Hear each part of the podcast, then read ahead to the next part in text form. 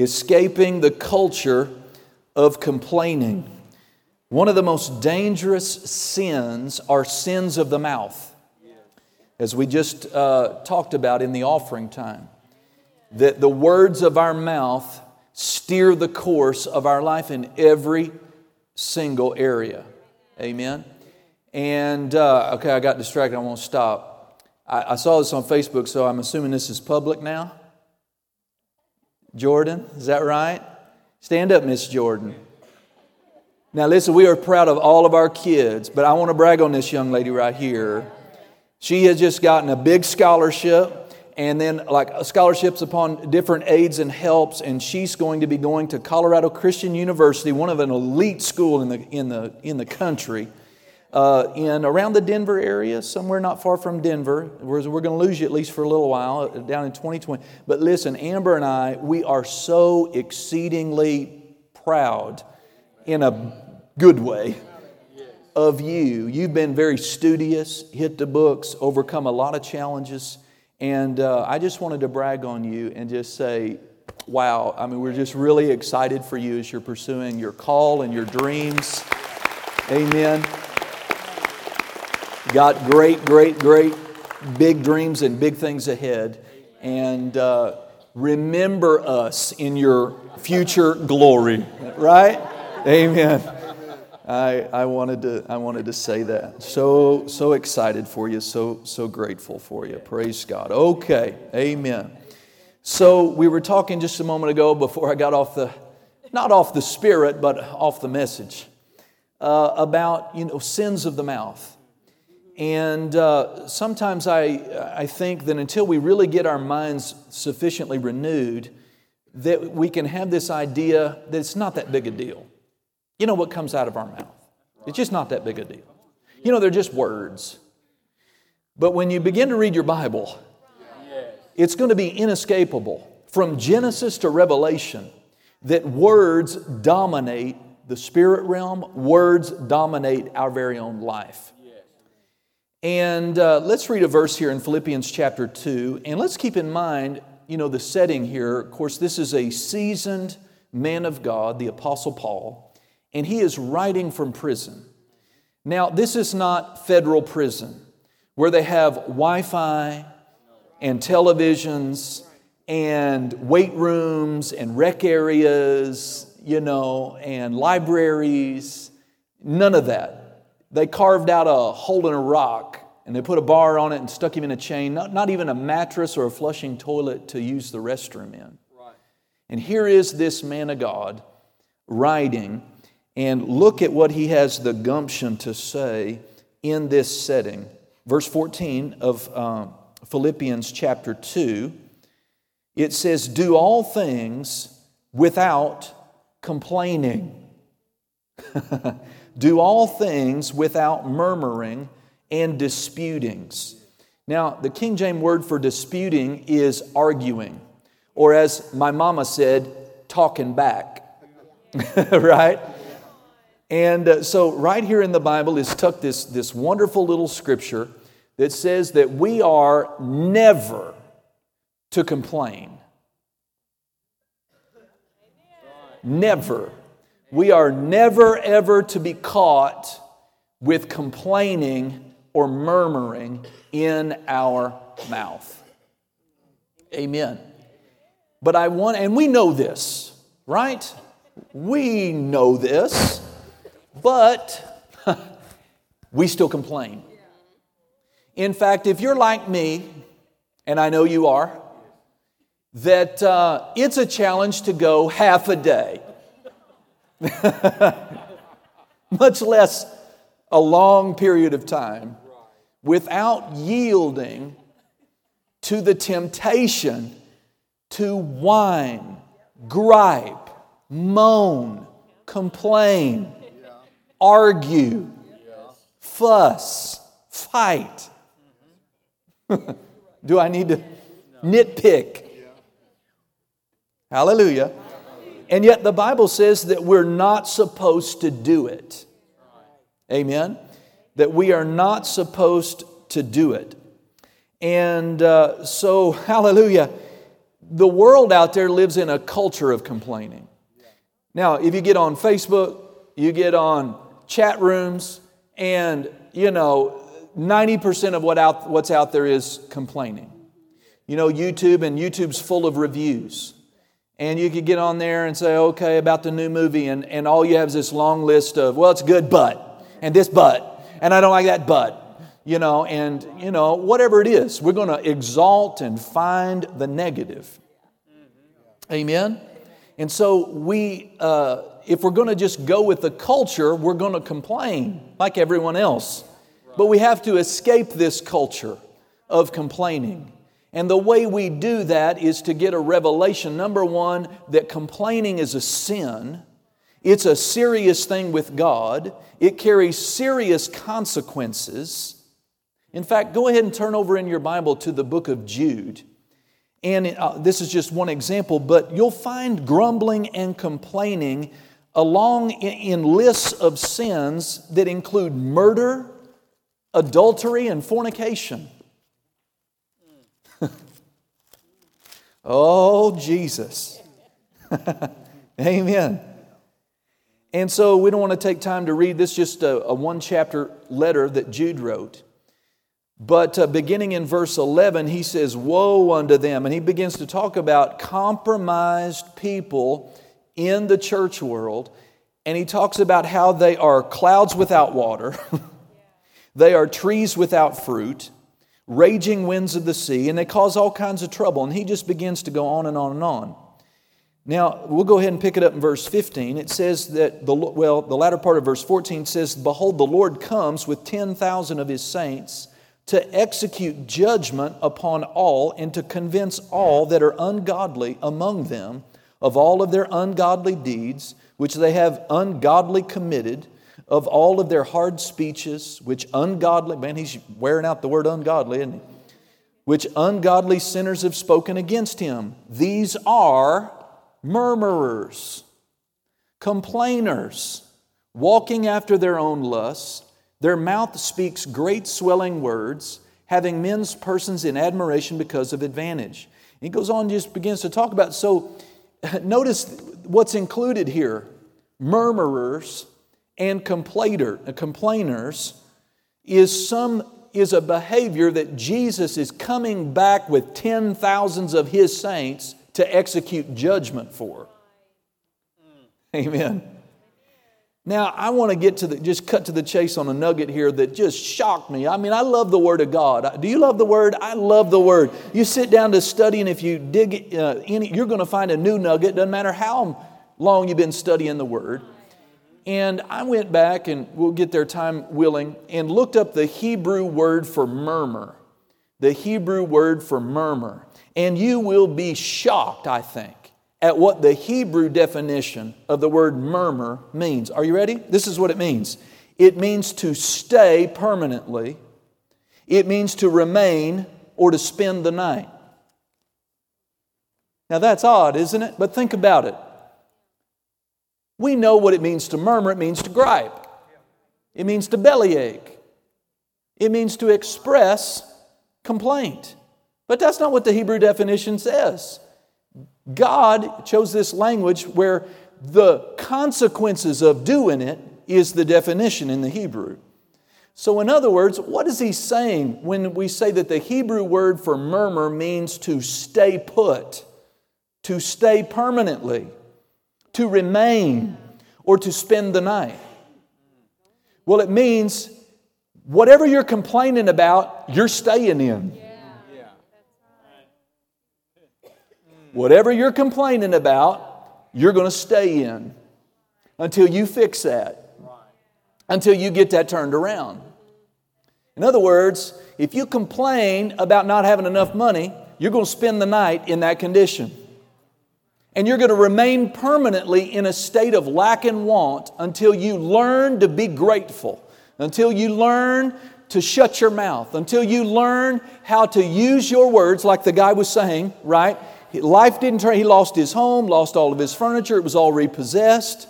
And it didn't turn around for him until he stopped speaking negatively and started confessing the Word of God. So many people have wondered how long am I going to have to put up with this situation? Well, probably as long as you keep griping about it. You gripe about that car, you're probably going to keep that, right? Well, the next car, you, you know, and we just gripe all the time. Single people, I hear them gripe because they're lonely and they don't have a spouse. And then they get married, and the next thing I hear out of them is they're griping about not having their freedom anymore. Now they got to ask someone if it's okay to go where they could go without, you know, a- approval before. Mhm. Yep. That's right. Uh. People, people gripe about living in an apartment, so God gives them a house, and then they gripe about having to maintain it. right? We wanted the car, we signed on the dotted loan, and then we gripe about the payment. Amen. I see it's just a human fallen nature to gripe and to whine and to moan. Amen. Now, the greatest example of how serious murmuring is, is the Israelite generation that came out of Egypt. History and geography tell us that from Egypt to the promised land is an 11 day journey. It's an 11 day journey to get from Egypt, where they were, to over across the Jordan into the promised land. But notice, what did they do out there in the wilderness? That's all they did. That's all they did is gripe and moan and complain against leadership and about leadership and bemoan their decisions. And we hate this manna, and now we're thirsty, and we got enemies, and it would have been better off if you'd have just left us here as a slave. Yeah. And over and over and over and over again. And you know, if you if you just uh, do a scripture search on murmur or murmurings and look up those, it's repeat. It's just thick in Exodus, which chronicles their journey, the Exodus out of Egypt. And you know, think about it. They griped about manna. Their food is falling out of the sky in the desert. Right? I mean, they're getting a miracle every meal. But they quickly turn to griping about it. We don't want this stale manna. We don't want this bland cracker. We want meat. And they just griped and griped. And listen, here's what's you need to get a revelation of. Over and over again in Exodus is, and God heard it. One scripture says that he heard their murmurings against him that they spoke in their tent.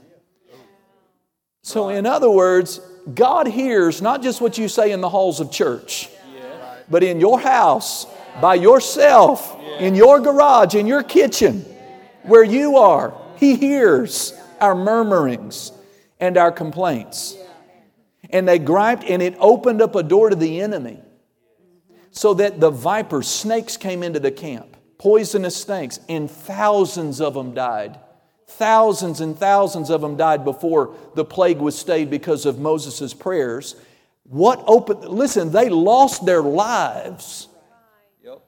Did they commit adultery? Did they murder somebody? No. What they do? They griped. They griped, they complained against God, and they complained against Moses, which was their pastor in the wilderness. And they lost their lives for it. See, complaining is not a small thing. We're going to have to get on top of this and break it. Amen. Complaining is the voice of unbelief and doubt. Complaining is the vocalizing of your unbelief and your doubt. Hallelujah. Amen. Complaining caused the children of Israel to stumble into unbelief, rebellion against God, and disobedience to His word. And it was great. It was they yielded to that. You know, you know what I mean, right? When that thing starts churning on the inside. Mm, yeah, we know we've been there. And then it gets in our mouth. And out it comes about the boss, and out it comes about our wife, and out it comes about our kids, and out it comes about whatever it is. Well, most, most of the time, you, you know, it's going to lead you to act in ways that are not becoming. See, they refused to go into the wilderness. They, or I mean, into the promised land. They refused because they didn't believe. And they got into unbelief because they just started talking and whining and griping and complaining. Amen. Another Hebrew definition for the word murmur means the malicious whisper of slander. The malicious whisper, whisper of slander. Anytime we complain about our life, we are slandering God. That's how He sees it. Now, why would that be? Somebody in your life might be worthy of, they might have earned a complaint. That I'm not saying you, you're in, you know, okay to do it, but God is not worthy or deserving of our complaining. And so to complain, right, is slander against God because God's good and He's perfect and He's high above and He's the boss and He's the Lord and everything He does is just and right and perfect. And for us to gripe is to slander His goodness, His faithfulness, His character. So, see, when they griped against the manna, see, they're slandering Him who's being good to them. They would be, you know, if they didn't have the manna, they'd be griping because they didn't have anything to eat.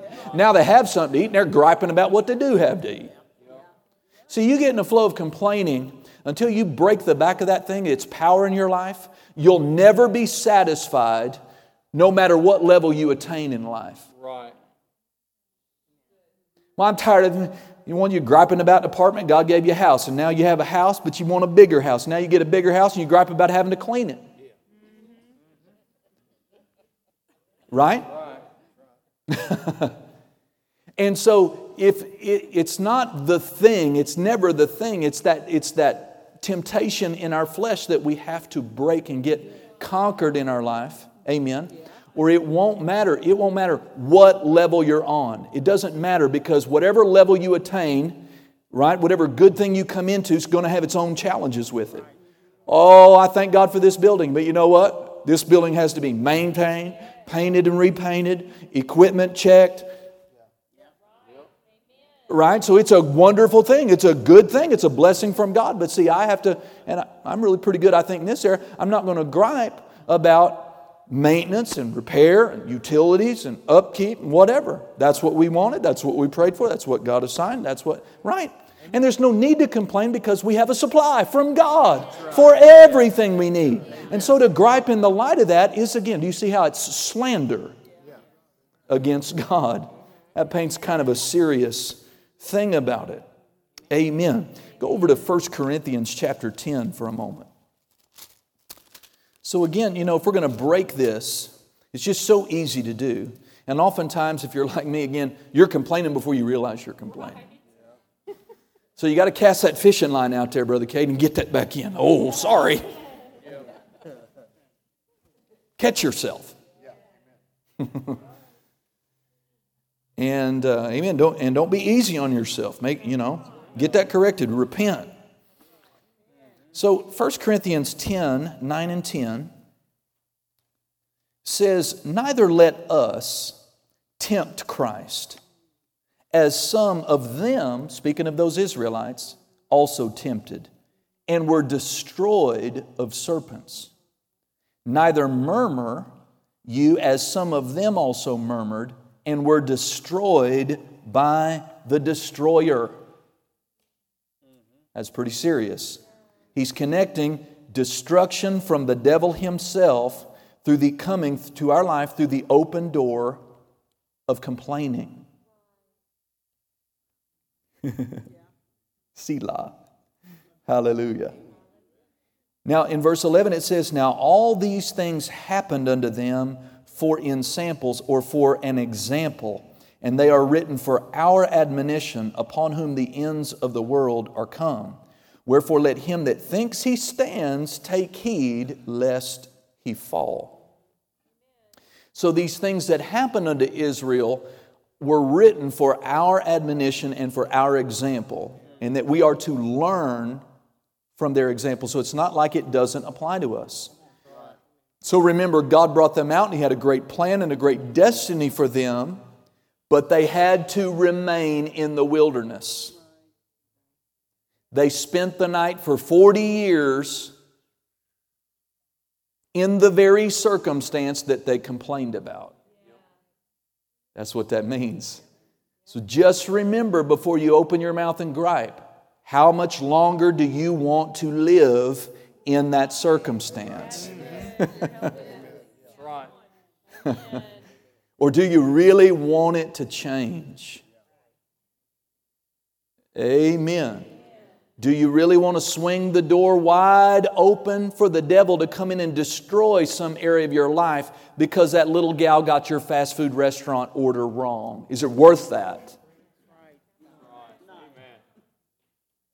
Or because the hotel room doesn't smell just exactly the way you think it ought to?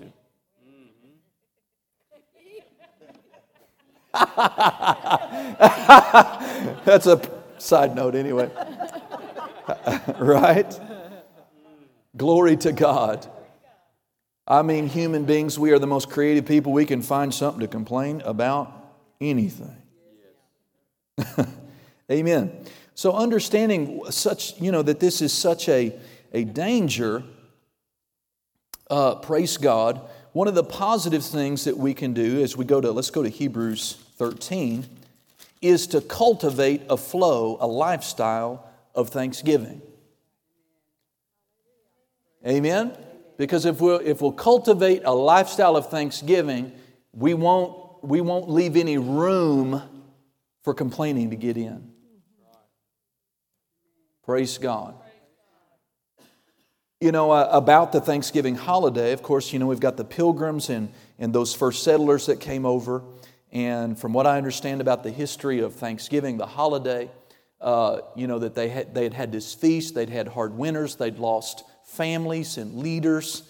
And, uh, but the, the Native Americans had come along and actually helped them, assisted them with uh, game and meat, and told them how to actually plant and do things right to get a harvest. And so things were beginning to turn. Uh, but uh, I, I, read even an account today in uh, one, of the, one of the settlements that history says that uh, things had been difficult. They had been difficult for a lot of seasons, and there'd been death and there'd been disease.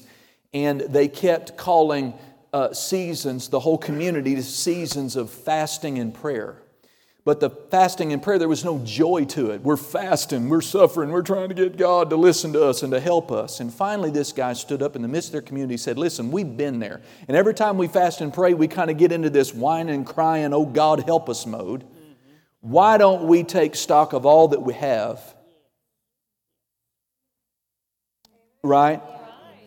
And instead of going down that road, we've been down that road, let's, let's express our joy and our thanks to God for how things are beginning to turn for us. Amen. And that's what they did, and that's one of the things that sparked the Thanksgiving holiday. Amen. Amen. You know, sometimes even our prayer times can be born out of a motivation that's negative. The very entrance, the way we approach the throne of God is already prescribed.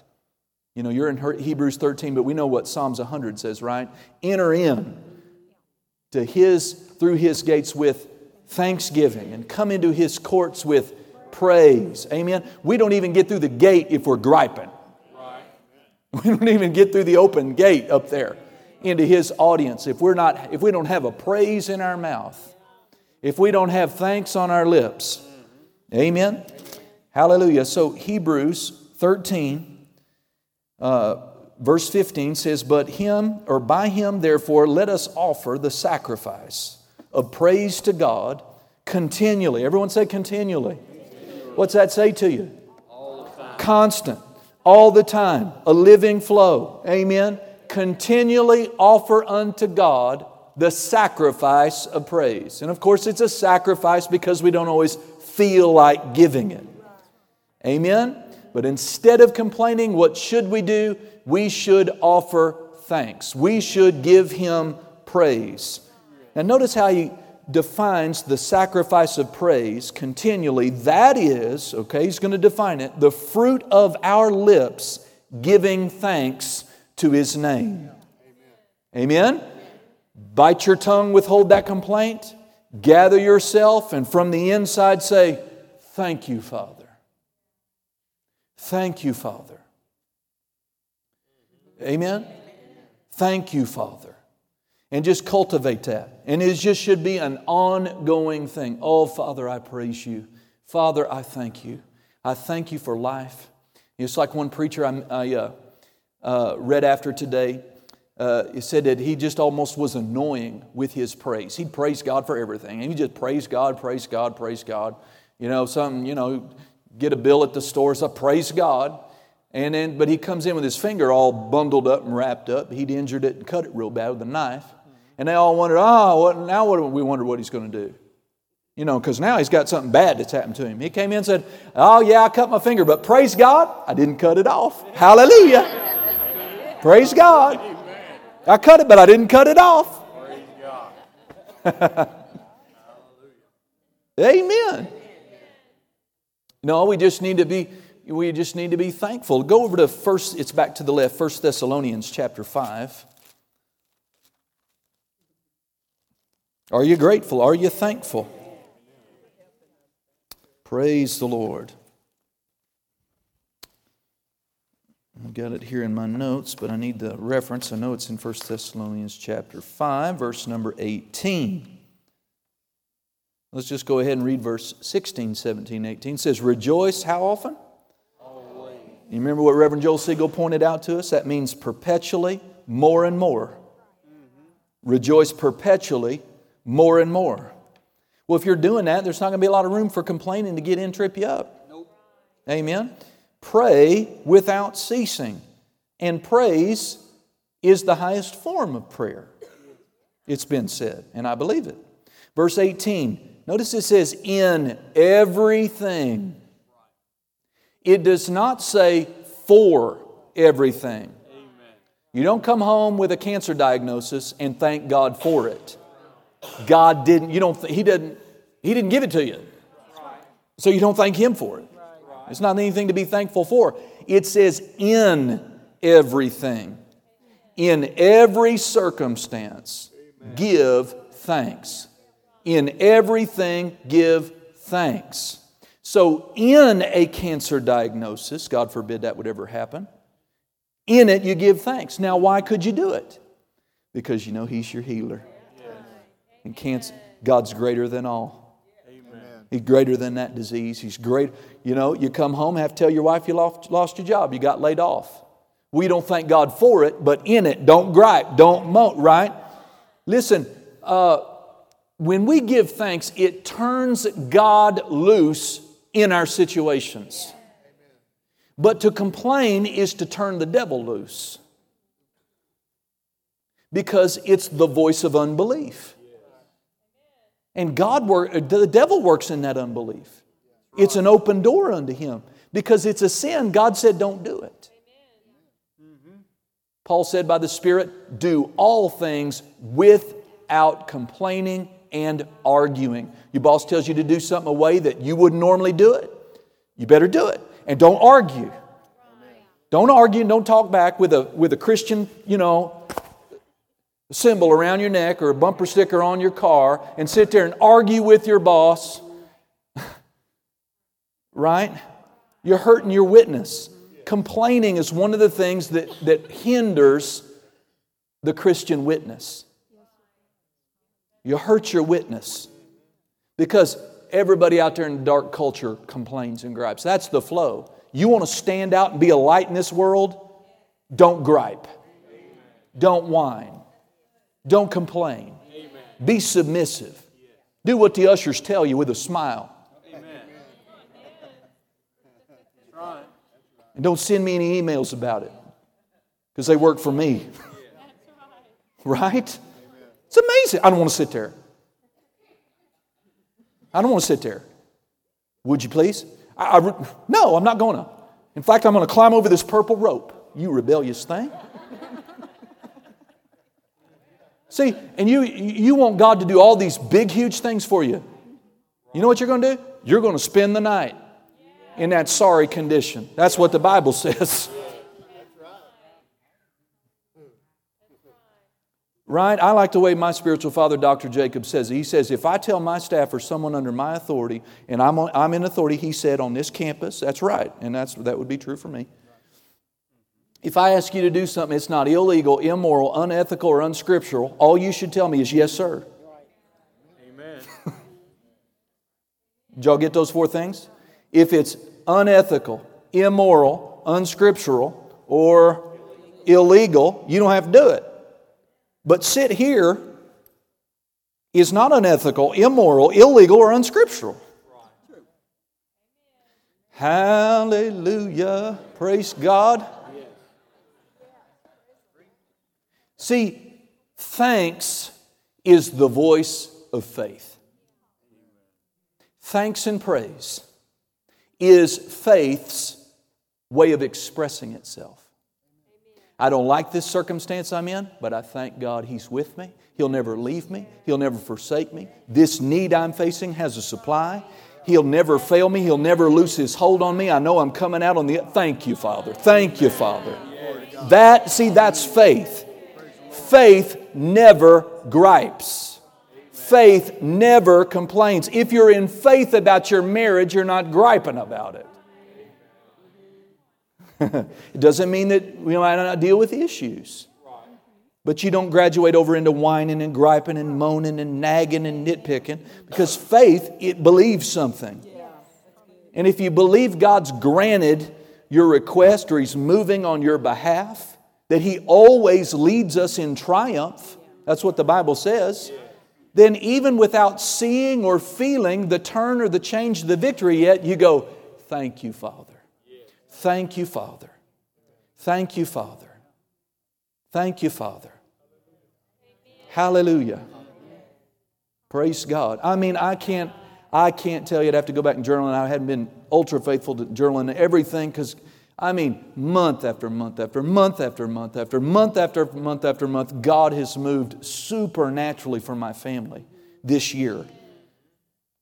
And we've just had to live facing the unknown of how will he pay it this time? How will he pay it this time? And then you add on this maintenance bill and that ceiling that exploded with water damage and this water tank is down and hello, you ever been there?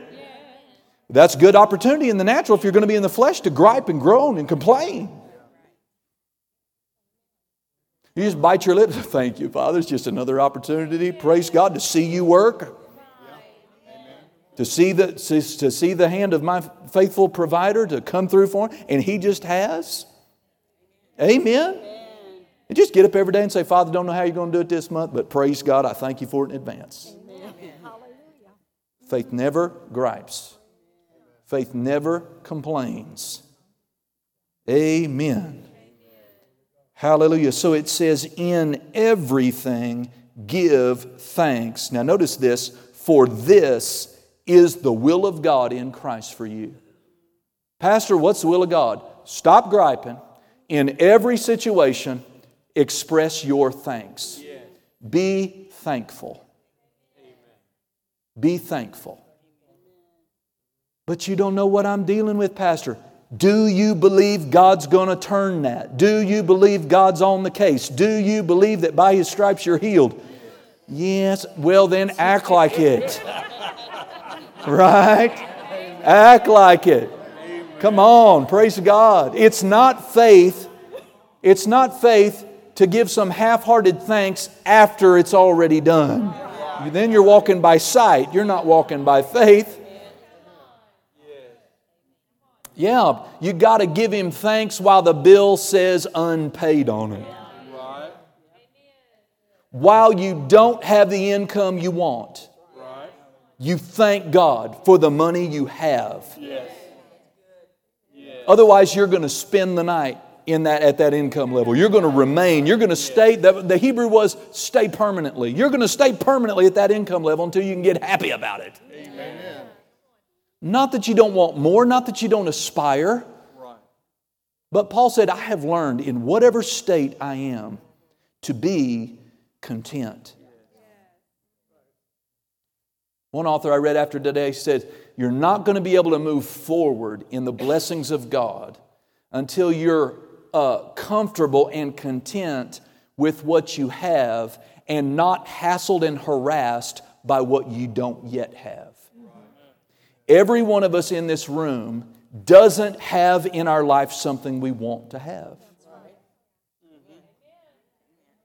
Every single one of us. I don't have yet the tractor I want. Right? But I'm not going to be hassled and disturbed and envious and jealous of, over what I don't have. Right. I'm going to be grateful and thankful. I know a guy who comes and does my work for me until I can get my own tractor. But see, I'm never going to qualify in God's mind to have that thing that I want in my life mm-hmm. till I can be grateful for all the things I already have. Right. God has so much for all of us to have, for all of us to enjoy. Pastor, you don't understand. I got an arm that doesn't work. That means you got one that does. Is that not right? well, I got a pain in my back. Well, but you're not in a wheelchair.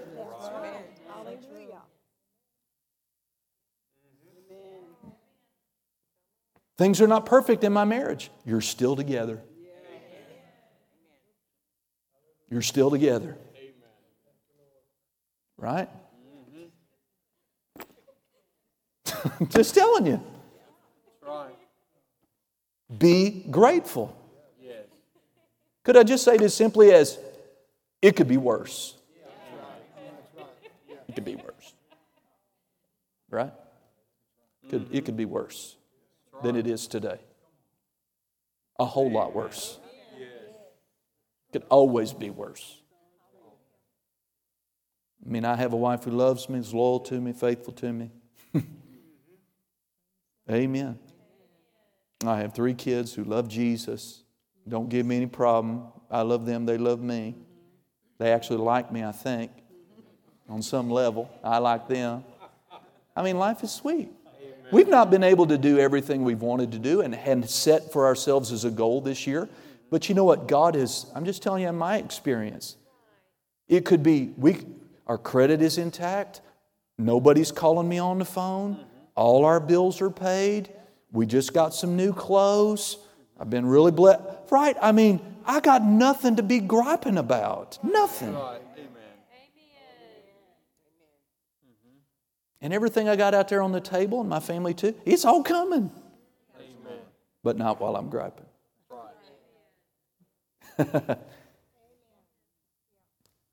yeah. And you know, when we leave here, we're going to get tested. You get around those family members this Thanksgiving? right? You're going to be tempted. You young people, oh, I got to go over there.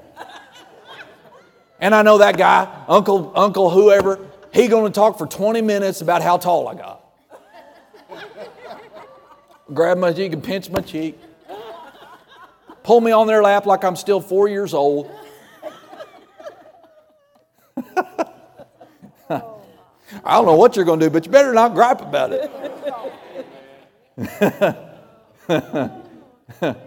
Amen. We getting this over to you? Glory to God. Let's, let's close with one more thought here. Let's, let's go to Isaiah and then we'll, we'll close right there. Oh, glory to God. This may be one you want to get on your phone, your MP3, keep it there. Because you're going to need this one, this message, right? You're going to need it in the future.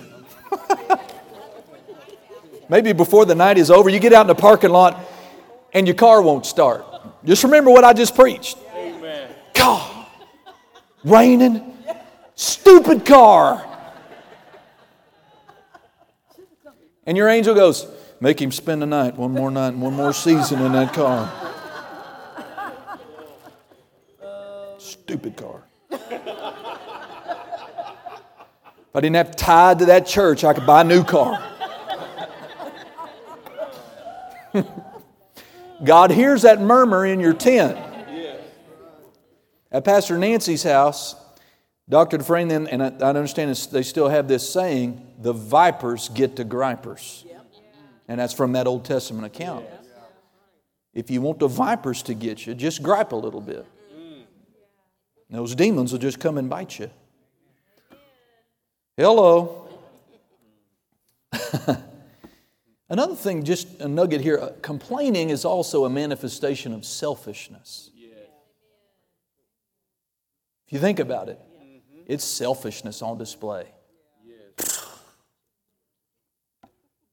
Your food, your order, you're late, you're you.